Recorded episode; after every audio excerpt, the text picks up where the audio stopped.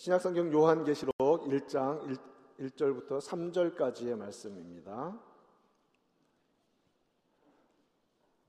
교독을 하죠. 1절은 제가, 2절은 여러분이, 3절은 같이 읽습니다. 1절 제가 읽습니다. 예수 그리스도의 계시라. 이는 하나님이 그에게 주사 반드시 속히 일어날 일들을 그 종들에게 보이시려고 그의 천사를 그 종 요한에게 보내어 알게 하신 것이라. 요한은 하나님의 말씀과 예수 그리스도의 증거 곧 자기가 본 것을 다 증언하였느니라.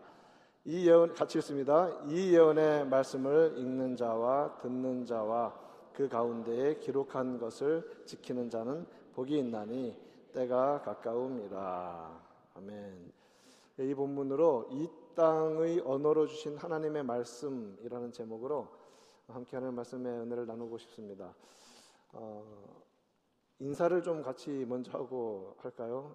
제가 잘 안 하는 일인데 한번 오늘은 마음이 감동이 왔습니다.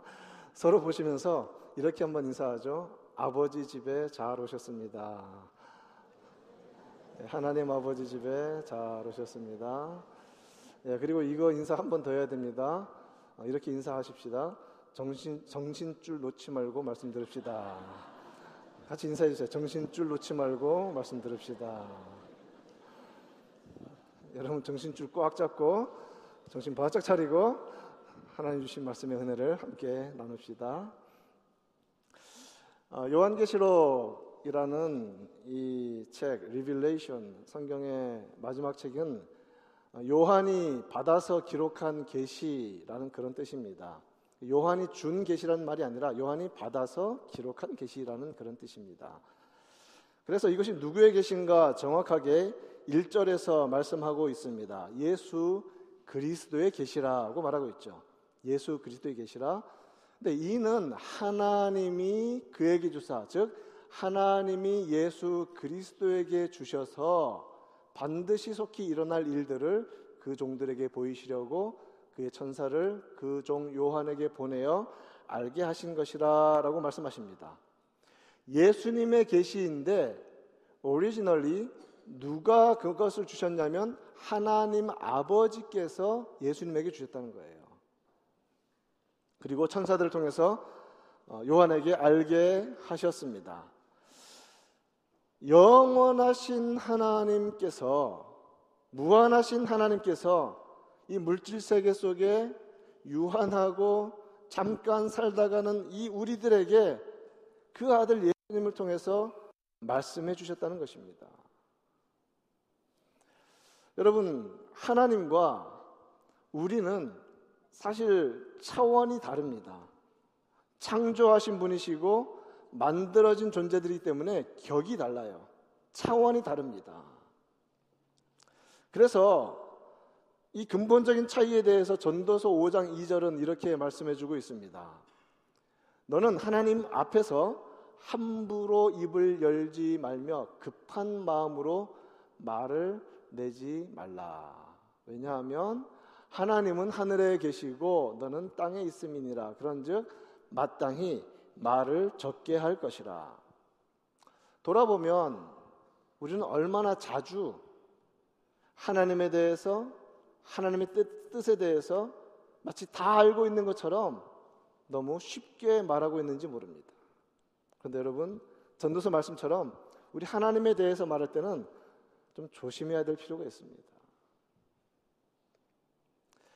자, 그런데 이렇게 창조주이시고 피조물인 이 두 존재들 사이에 의사소통이 있기 위해서는 우리가 갈 수 있는 것이 아니라 하나님이 먼저 다가오셔서 말씀해 주셔야 우리는 그의 말씀을 들을 수 있고 그의 뜻도 알 수 있습니다.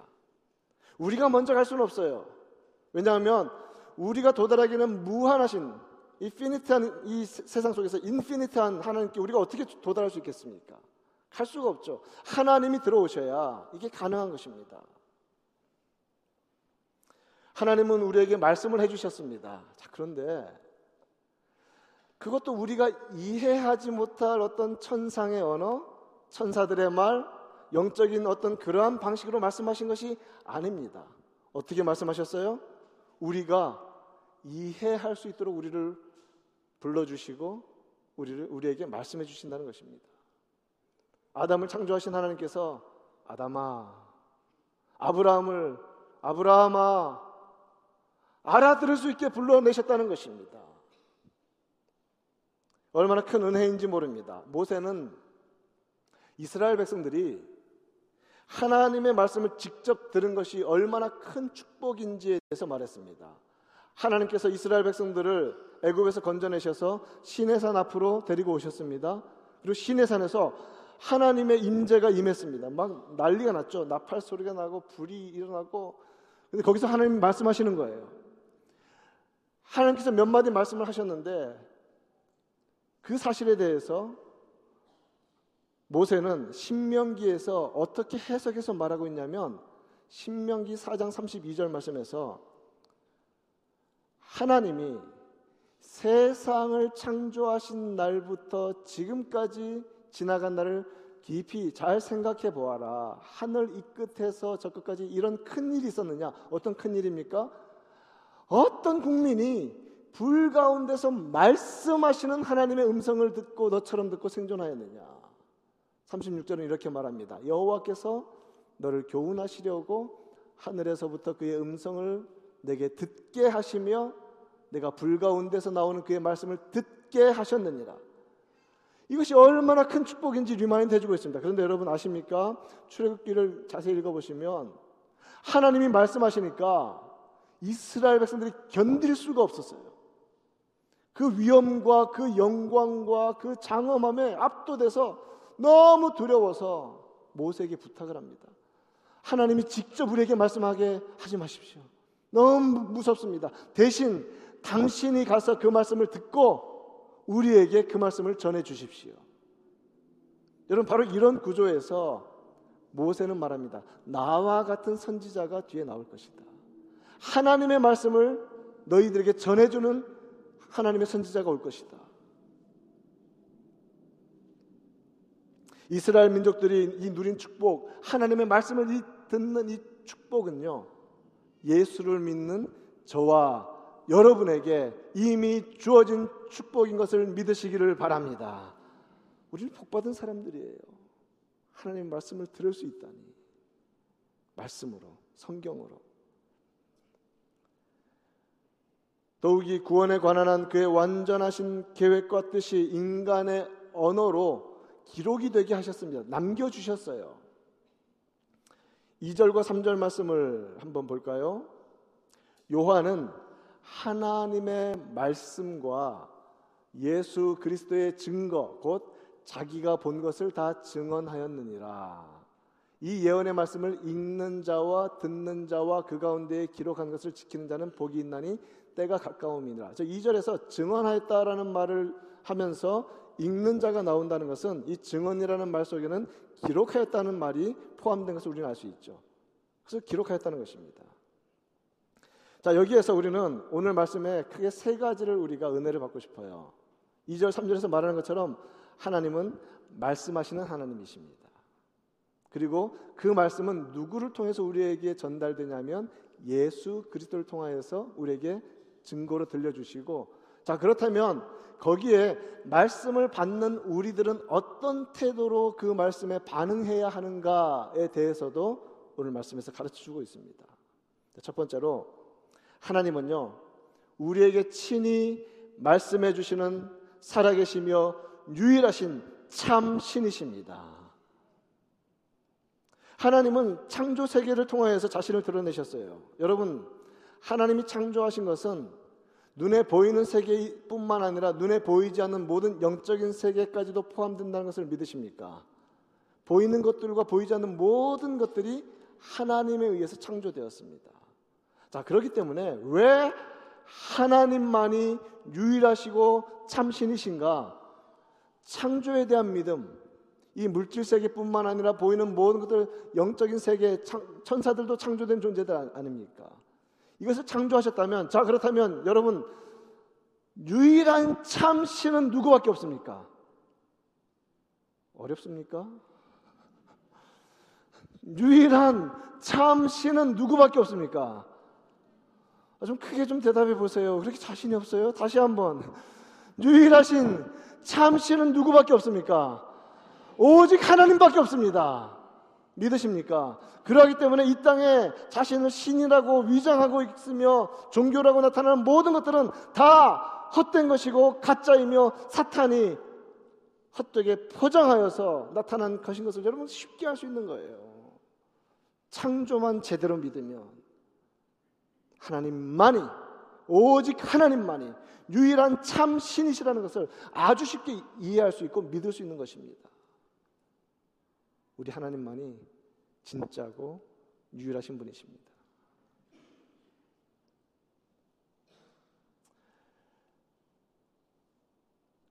말씀으로 지으신 창조 세계를 통하여서 인간은 하나님의 존재하심과 능력을 알 수 있어요.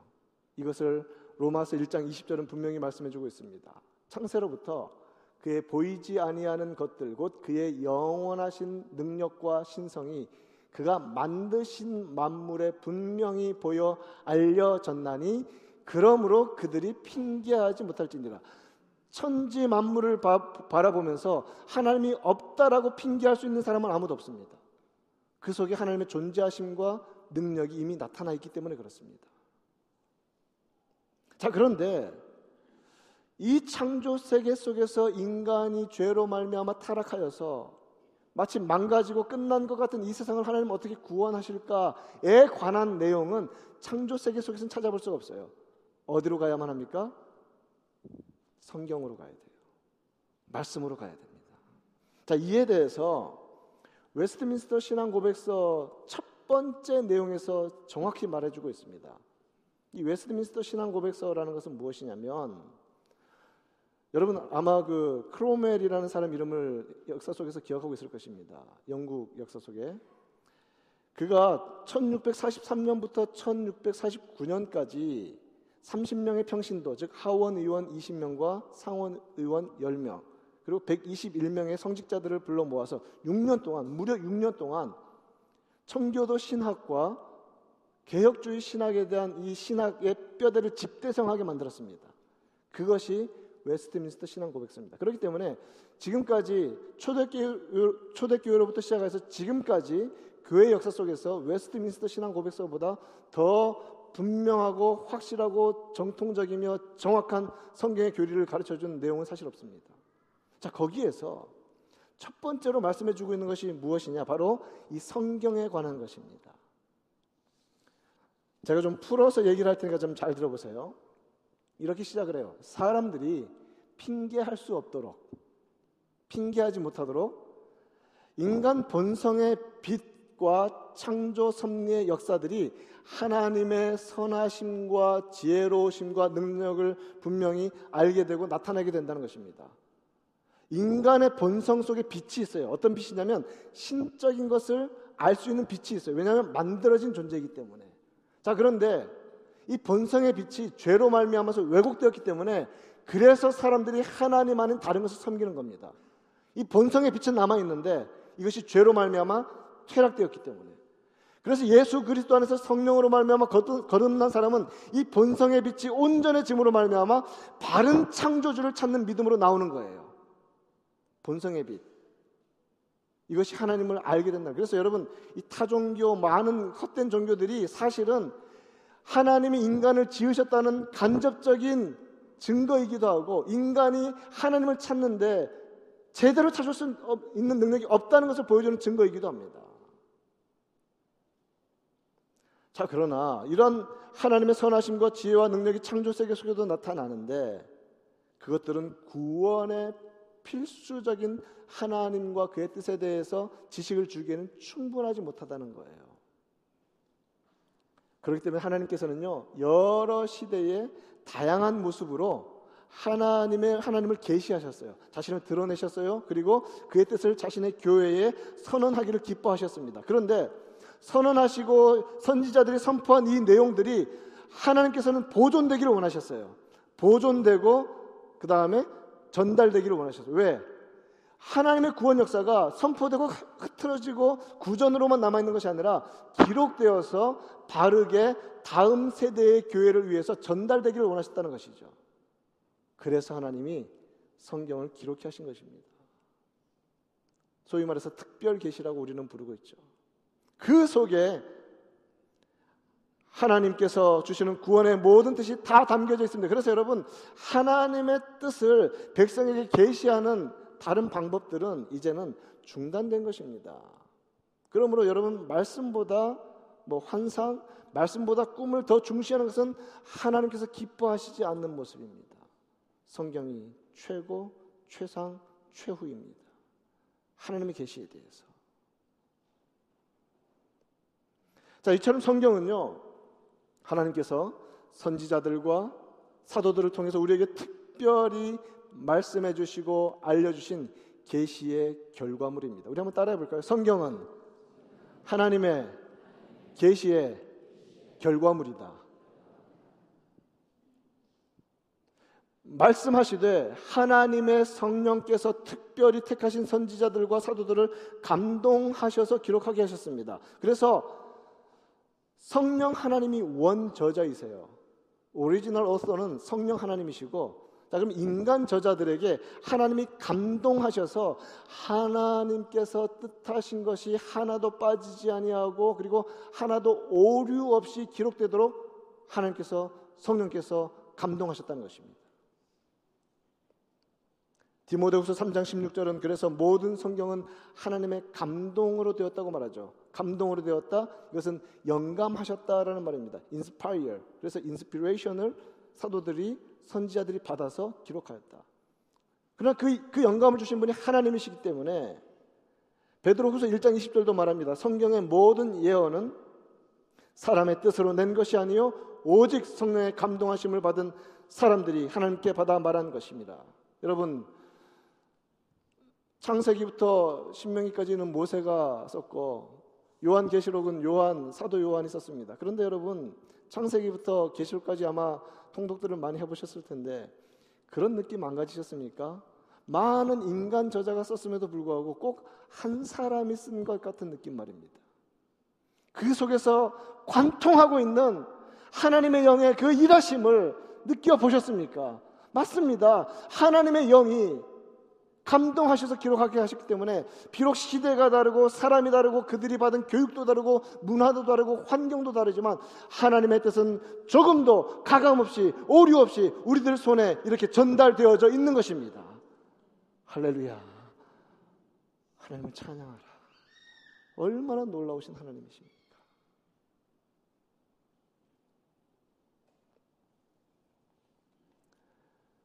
하나님은 하늘에 계시고 영이신데 이 창조하신 세계 속에 살아가는 우리들에게 이 땅의 언어로 말씀해 주시고 기록해서 남겨주셨습니다. 놀라운 하나님의 은혜입니다. 우리의 눈높이로 친히 자신을 낮추셔서 말씀해 주신 거예요. 한번 질문해 봅시다. 여러분, 초등학교 혹은 이제 프리스쿨 다니는 아이들에게 좀 정감 있게 말하기 위해서 여러분 어떤 자세로 말씀하십니까? 이렇게 서가지고 이렇게 내려다보면서 말합니까? 보통은 어떻게 해요? 낮춰서 무릎을 꿇고 아이들하고 눈높이를 맞추잖아요. 성경은 최고의 눈높이 작품입니다. 한 번 더 물어봅시다. 여러분, 갓난쟁이도 키워보셨고 지금 키우시는 또 젊은 부부들인데 애들하고 놀 때 어떻게 놀아요? 이렇게 서서 노십니까? 아니죠. 애들 높이에 맞춰서 같이 뒹굴어야 돼요. 왜냐하면 눈높이를 맞춰야 되니까. 거기까지 낮아져서 같이 놀아주죠. 그러면 점점점 크면서 아들이 어떻게 돼요? 초등학교 한 6학년, 중학생까지는 그래도 이제 자기가 낮으니까 조금 이제 말을 좀 듣다가 고등학교 되면 이제 자기가 좀 높아지거든요. 그러면 이제 이때부터 어떤 생각이 드냐면 자기가 혼자 컸다는 생각을 하게 돼요. 그리고 조금 더 크면서 부모를 멸시하진 않지만 슬그머니 내려다보는 이런 짓을 하다가 언제 낮아지냐면 그래, 니도 애 낳아봐라. 애 낳고 팍싹 내려가서 이제 같이 기는 거죠. 하나님이 얼마나 우리를 사랑하시면 창조주 하나님께서 그 영광 가운데 이 과학자들이 셀 수도 없는 이 어마어마한 우주를 다 순간에 지으신 하나님께서 우리 가운데 찾아오셔서 우리가 알아들을 수 있는 인간으로 말씀해 주시고 또 우리에게 은혜 베풀어 주셔서 우리 이 코리안들이 알아들을 수 있는 이 세종대왕께서 창제하신 이 한글로도 우리 손에 완벽하게 하나님의 구원의 뜻이 전달될 수 있도록 하셨으니 이 얼마나 놀라운 은혜입니까? 여러분, 하나님께 감사한 우리가 되기를 간절히 바랍니다. 여러분, 성경 말씀은 정말 놀라운 하나님의 선물입니다. 그 사실을 지금은 별로 인정 안 하고 살지만 천국 가면 땅을 치면서 감사하게 될 것입니다. 그대로 되었군요, 주님. 그 복을 지금부터 누리시기 바랍니다. 그 복을 지금부터 누리시기 바랍니다. 그리고 이 낮고 천한 우리들에게 이 말씀을 주신 하나님의 사랑은 예수님을 통하여서 다 드러내시죠. 우리 예수님은 하나님의 말씀이시며 이 땅 가운데 친히 육신이 되어서 오셨습니다. 말씀이 육신이 되어 우리 가운데 오셨습니다. 히브리서 1장 1절부터는 이렇게 말합니다. 옛적에는, 즉 구약시대에는 선지자들을 통하여 여러 부분과 여러 모양으로 우리 조상들에게 말씀하신 하나님께서 이 모든 날 마지막에는, 신약시대 예수님이 오시면 이제 마지막이 시작된 것입니다, 아들을 통하여 우리에게 말씀하셨다라고 하십니다. 구약시대 그의 종들인 선지자들을 통해서 말씀하셨던 하나님, 이제는 최종적으로 그 아들 예수 그리스도를 통하여서 구원의 뜻과 계획과 완성을 다 이루셨습니다. 최종적으로 다 드러내신 것입니다. 그래서 요한복음 1장 14절 말씀처럼 말씀이 육신이 되어 우리 가운데 거하심에 우리가 그의 영광을 보니 아버지의 독생자의 영광이요 은혜와 진리가 충만하더라. 우리 예수님을 보면 아버지가 보여요. 여러분, 창조주 하나님께서 영적인 언어로 말씀하지 아니하시고 인간의 언어로 말씀하셨다는 이 간격을 우리는 어떻게 이해할 수 있냐면, 이제 답이 나옵니다. 뭐냐면, 하나님이시면서 완전한 인간이신 예수님이 이 땅 가운데 오시니까 하나님의 모든 것이 인간의 시각으로 이해되어지기 시작하는 거예요. 예수님을 통해서 아버지가 보이기 시작합니다. 그래서 요한 1서 1장 1절은 이렇게 말합니다. 태초부터 있는 생명의 말씀에 관하여는 우리가 들은 바요, 눈으로 본 바요, 자세히 보고 우리 손으로 만진 바라. 여러분, 한번 보세요. 이 누가 썼냐면 사도 요한이 썼어요. 요한은 요한복음 1장에서 태초에 말씀이 계시니라, 이 말씀이 하나님과 함께 계셨으니 이 말씀이 곧 하나님이시라라고 말하면서 하나님 속에 속한 영역으로서의 말씀을 말했는데, 요한 1서 1장 1절에 와서 보면 우리 가운데 오신 주님을 태초부터 있는 이 생명의 말씀에 관해서는 머릿속으로 한번 떠올려 보세요. 마지막 만찬 때에 예수님의 품에 기대 앉아서 주님, 언놈이 주님을 팝니까? 라고 물었던 그 사도 요한이 우리가 들었다, 우리가 보았다, 우리 손으로 만졌다, 주님의 그 옷자락을 만지고 주님과 함께 동행했던 그 놀라운 경험이, 내가 하나님을 만졌구나, 내가 하나님을 들었구나, 하나님을 보았구나, 이 감격스러운 지금 이 기록인 것입니다. 예수 그리스도가 답입니다. 이 땅의 언어로 어떻게 하나님은 말씀해 주실까? 예수님이 해답이며 정답이며 완전한 해법입니다.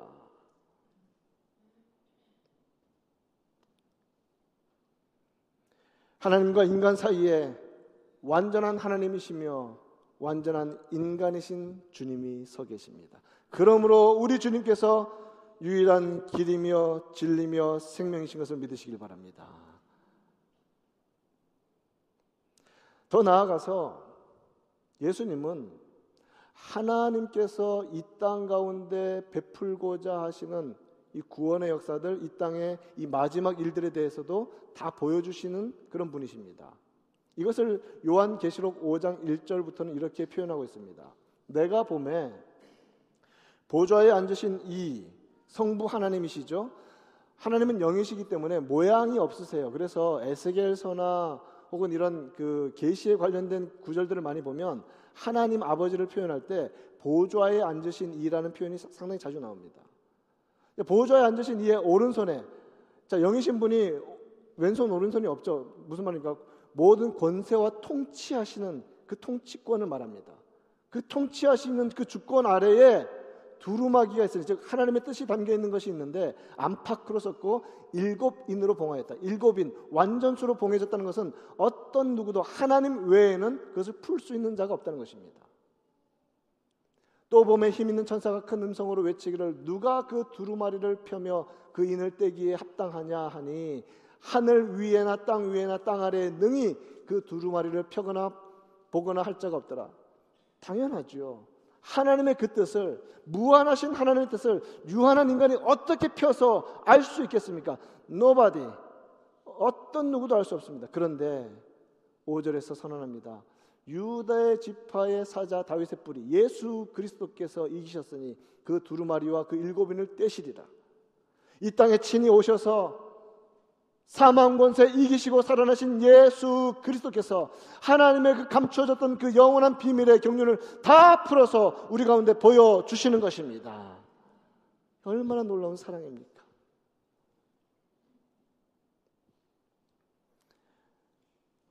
예수님은 우리가 도저히 알 수 없는 오묘하고 깊은 하나님의 그 마음과 계획을 능히 펼쳐 보여주십니다. 그런 이유에서 요한계시록은 예수 그리스도의 계시라 이는 하나님이 그에게 주신 것이다 라고 말하는 것이죠. 우리 한번 따라해 볼까요? 예수님을 보면 아버지가 보인다. 예수님 말씀을 들으면 아버지 말씀이 들린다. 여러분, 요한복음에서 끊임없이 예수님께서 하신 말씀이에요. 나를 본 자는 아버지를 본 자이다. 내가 하는 말은 내 말이 아니라 아버지의 말씀이다. 이 놀라운 은혜, 길과 진리와 생명이신 예수님을 우리 가운데 보내주시고 믿게 하시고 구원해 주신 하나님께 온전한 영광 올려드리는 저와 여러분들에게 간절히 축원합니다. 여러분, 가장 기본적인 것이 가장 은혜로운 것이에요. 이 놀라운 기본적인 진리를 끊임없이 우리 속에서 샘솟듯이 묵상해야만 할 것입니다. 자, 그렇다면 말씀을 받은 우리들은 어떤 태도로 주님 앞에 나가야만 합니까? 먼저 예수의 증거를 받은 우리들은요, 악한 영, 사탄과의 영적인 싸움을 피할 수가 없습니다. 2절은 보면 요한이 하나님의 말씀과 예수 그리스도의 증거를 증언하였다라고 하였죠. 자, 성경은 무엇입니까? 예수님이 주신 증거의 말씀이 성경이고, 성도는 이 증거의 말씀을 증언하고 전파하며 지키는 자들이 성도입니다.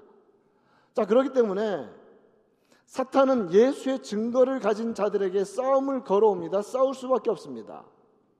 요한계시록에 보면 여러 가지 그 그림들이 많이 나오잖아요. 그 중에서 사탄을 묘사하는 그림 중에서 용의 그림이 나옵니다. 용, 드래곤. 요한계시록 12장 9절 말씀 보면 큰 용이 내쫓기니 옛 뱀, 곧 마귀라고도 하고 사탄이라고도 하며 온 천하를 꾀는 자라. 사탄은 꾀어요. 그래서 마치 이 세상이 자기인 것처럼 꾀고 거짓말합니다. 여러분, 사탄이 호락호락하지가 않아요. 어느 정도로 거짓말하냐면 예수님을 시험할 때 이 세상은 내 것이다 라고 그런 거짓말을 뻔뻔하게 하는 게 사탄입니다. 그래서 사탄은 죄로 말미암아 이 어둠의 세력의 모든 인류가 다 빠져버렸을 때에 하나님께서 그 중에서 하나님의 거룩하신 뜻 가운데서 불러내셔서 뽑아내셔서 아들에게 맡기사 구원하게 하신 하나님의 자녀들이 자기 것인 줄 알았는데 뺏긴 것에 대해서 가만히 있지는 않습니다. 그래서 싸움을 끝까지 합니다. 누구랑 싸우는 거예요? 예수 믿는 사람들하고 하나님의 택하신 자들임에도 불구하고 끊임없이 싸우는 거예요. 지난 오이코스 목자 수양회 때 강사로 섬기신 김기선 목사님이 이 싸움을 자녀 뺏기 싸움 뭐 이렇게 표현하더라고요. 그렇지 않습니까? 사탄은 이 어둠의 세력에, 죄악의 세력에 살아가는 그 인류가 자기 것인 줄 아는데 하나님이 구원하셔서 자기 아들의 그 생명값을 지불하고 사내셔서 purchase하셔서 자녀 사봐주신 것에 대해서 견디지를 못하는 겁니다. 끝까지 싸우는 거죠. 자, 그래서 요한계시록 12장을 읽어보시면 교회에 대한 묘사도 나오는데 한 여인의 모습으로 나옵니다. 그 여인이 한 남자아이를 낳는데 예수님을 표현합니다. 철장으로, 즉 그 왕의 홀이죠. 그걸로 세상을 통치할 왕이라고 그렇게 묘사되어 있고, 그 다음에 여인의 후손들이 표현되어 있는데 바로 여인의 후손들은 예수 믿는 사람들. 그래서 신학적으로 교회는 어머니다라고 표현합니다. 어머니다.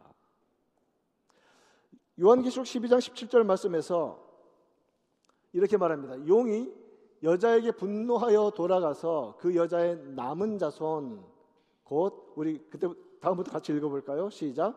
하나님의 계명을 지키며 예수의 증거를 가진 자들과 더불어 싸우려고 바다 모래 위에 서 있더라. 우리는 누구입니까? 하나님의 계명을 지키는 자들이고 예수의 증거를 가진 자들이 바로 예수 믿는 사람들, 여자의 후손들입니다. 교회에 속한 사람들입니다. 사탄의 직접적인 공격 대상으로 여기며 싸우려 달려드는 자들은 바로 예수의 증거를 가진 자들입니다. 예수의 증거란 무엇입니까? 예수님 안에서 완성된 복음입니다. 또 예수의 증거란 무엇입니까? 예수님 그분 자체입니다. 예수님 그분이 우리에게 복음의 완전한 컨텐츠가 되시는 것입니다. 예수님의 인격과 예수님의 사역이. 그러나 여러분, 이러한 싸움을 두려워하지 맙시다. 왜냐하면 예수의 증거를 가진 우리들이 사탄과 대적하여 이길 수 있는 이 우리의 무기 그 자체가 이미 예수의 증거, 하나님의 거룩한 말씀, 성령의 검이기 때문에 그렇습니다. 이미 이긴 싸움을 우리들어 이제는 마무리 지으라고 허락하신 것입니다.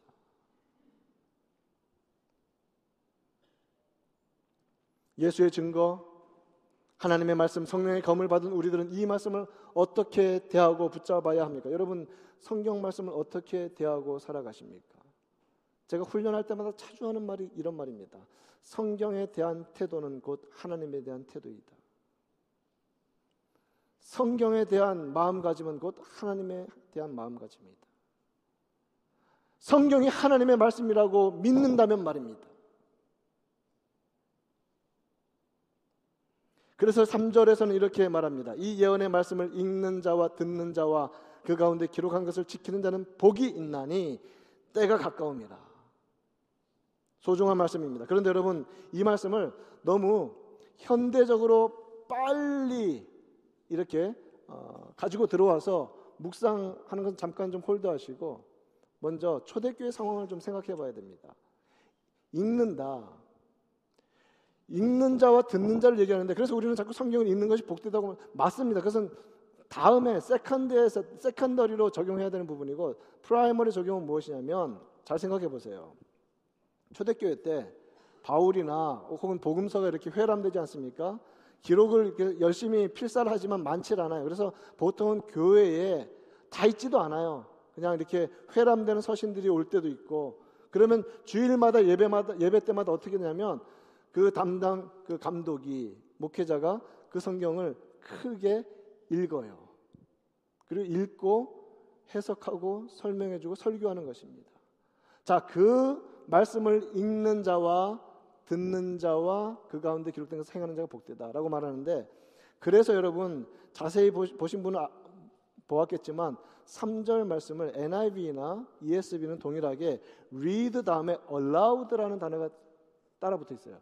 크게 읽는 자, 무슨 말이에요? 공중 앞에서 크게 읽고 설교한다는 말이에요. 자, 그러므로 말씀에 대해서 말하고 있지만 기본적으로는 이것이 바로 정기적으로 성도들이 모여서 말씀을 읽고 말씀의 해석을 듣고 그리고 나아가서 그 말씀대로 살려는 순종의 길로 가는 것이 복되다라고 말씀하시는 것입니다. 그 다음에 이제 우리 가운데 이렇게 많은 성경이 기록된 이후로 이제 우리에게는 또 읽을 수 있는, 그리고 워낙 많은 홍수와도 같은 이 소스에서 들을 수 있는 길들이 있죠. 그런데 여러분 기억하십시오. 복이 있나니라는 단어, 마카리오스라는 단어인데 이 단어는 한 번 써졌습니다. 한 번 써지고 읽고 듣고 행하는 것이 한 세트예요. 무슨 말씀인지 아시죠? 읽고 듣는 것으로 끝나는 것이 아니라 그 말씀대로 순종하는 것까지 갈 때 성경은 복이 있나니 라고 말하는 것입니다.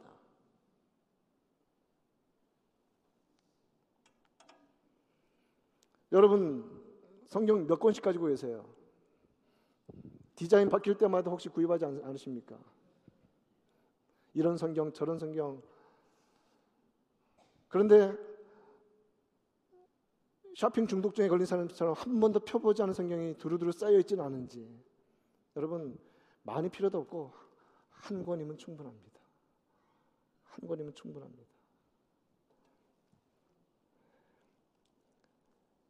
왜 우리는 이 말씀을 이토록 사랑해야만 하는가? 이것이 복된 길이기 때문에 그렇습니다. 그리고 이유가 있어요. 왜 우리는 신앙생활을 이 말씀에 기초하여, 내 감정도 아니고 사람들의 말도 아니고 이 말씀에 기초하여서 해야 되는가? 그 답은요, 3절 마지막에 이는 때가 가까움이라 라고 말씀하고 계세요. 때가 가까움이라, 즉 주님 오실 때가 가까웠기 때문에 성도는 말씀에 기초하여서 살아야 된다고 말씀하십니다.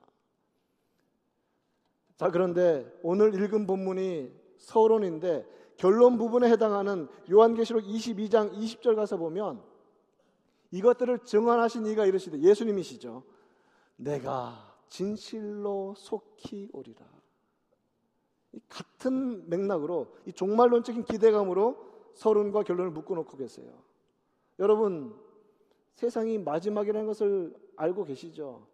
나타나는 증상들, 허탄한 사상들, 말도 안 되는 일들 알고 계시죠? 그렇다면 여러분, 그 때가 가까운 것에 대해서 어떤 모습으로 제대로 신앙적으로 반응하고 계십니까? 염려하는 거? 그런 여러 가지 증상들에 대해서 수집하고 알고 있는 거? 아닙니다. 성경은 뭐라고 말씀하십니까? 읽고 듣고 행하는 것으로, 그것으로 이 종말론적인 신앙을 표현하라고 지금 말씀하고 계시는 거예요. 여러분, 말씀을 사랑하십시다. 이 땅의 언어로 주신 하나님의 말씀을 모든 지정의 모든 영역을 다하여서 읽고 사랑해야만 합니다. 그리고 삶 전체로 순종해야만 합니다. 여러분, 성경 펴서 읽으십시오. 그런데 성경 펴서 읽을 때 쉽게 읽을 수 있는 방법을 제가 가르쳐 드리겠습니다. 그것은 꼭 운동하러 짐에 다니는 것과 똑같습니다. 여러분, 매일 가는 것이 쉽습니까? 일주일에 하루 가는 것이 쉽습니까? 한 달에 한 번 가는 것이 쉽습니까? 운동하던 사람들은요, 매일 가는 게 쉽습니다. 성경도 꼭 그와 같아요. 우리 영적인 양식은 매일 먹어야 어렵지 않게 이 말씀을 펴서 읽고 묵상하고 또 기쁨으로 얻을 수 있습니다. 정말 간절한 마음으로 성도 여러분에게 정말 권면드립니다. 영원하신 하나님, 창조주 하나님, 그 놀라운 사랑으로 우리를 구원하신 하나님, 이 놀라운 하나님의 사랑 가운데 우리는 어떻게 반응해야 할까요? 말씀을 사랑합시다. 말씀을 사랑하고 읽기를 사랑하고 듣기를 사랑하고, 그래서 이 말씀대로 순종함으로써 정말 주님 오심을 기대하며 고대하며 믿음으로 넉넉히 이기며 나아가는 주의 거룩한 백성들 모두 되어지기를 우리 구주 예수님의 이름으로 축원드립니다. 하나님 아버지, 감사합니다. 이 땅의 언어로 주신 하나님의